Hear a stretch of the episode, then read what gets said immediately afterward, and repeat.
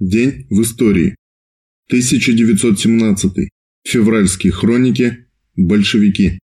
27 марта 1917 года Ленин прочел в Цюрихе на собрании швейцарских рабочих доклад о задачах РСДРП в русской революции. В «Правде» номер 8 помещена статья Сталина о советах рабочих и солдатских депутатов вышел манифест Петроградского совета рабочих и солдатских депутатов к народам всего мира. 1920. Разгром Деникина и провал второго похода Антанты. 27 марта 1920 года советские войска Кавказского фронта освободили Новороссийск. Завершилась Кубана-Новороссийская операция Кавказского фронта Красной Армии во время Гражданской войны. В ходе операции войска Красной Армии продвинулись на глубину 350 километров, разбили основные силы деникинских войск, заняли Кубань и значительную часть Ставрополя. Кульминацией стало вступление 27 марта Красной Армии в Новороссийск, а через несколько дней и Петровск.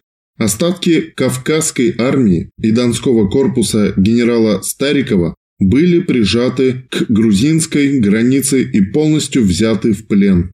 Последний этап сталинского плана разгрома Деникина был осуществлен под руководством товарищей Орджоникидзе, Ворошилова, Буденова, Шаденко и Кирова. Со взятием Новороссийска Деникинские вооруженные силы Юга России на Северном Кавказе были разгромлены окончательно, так было покончено со вторым походом Антанты.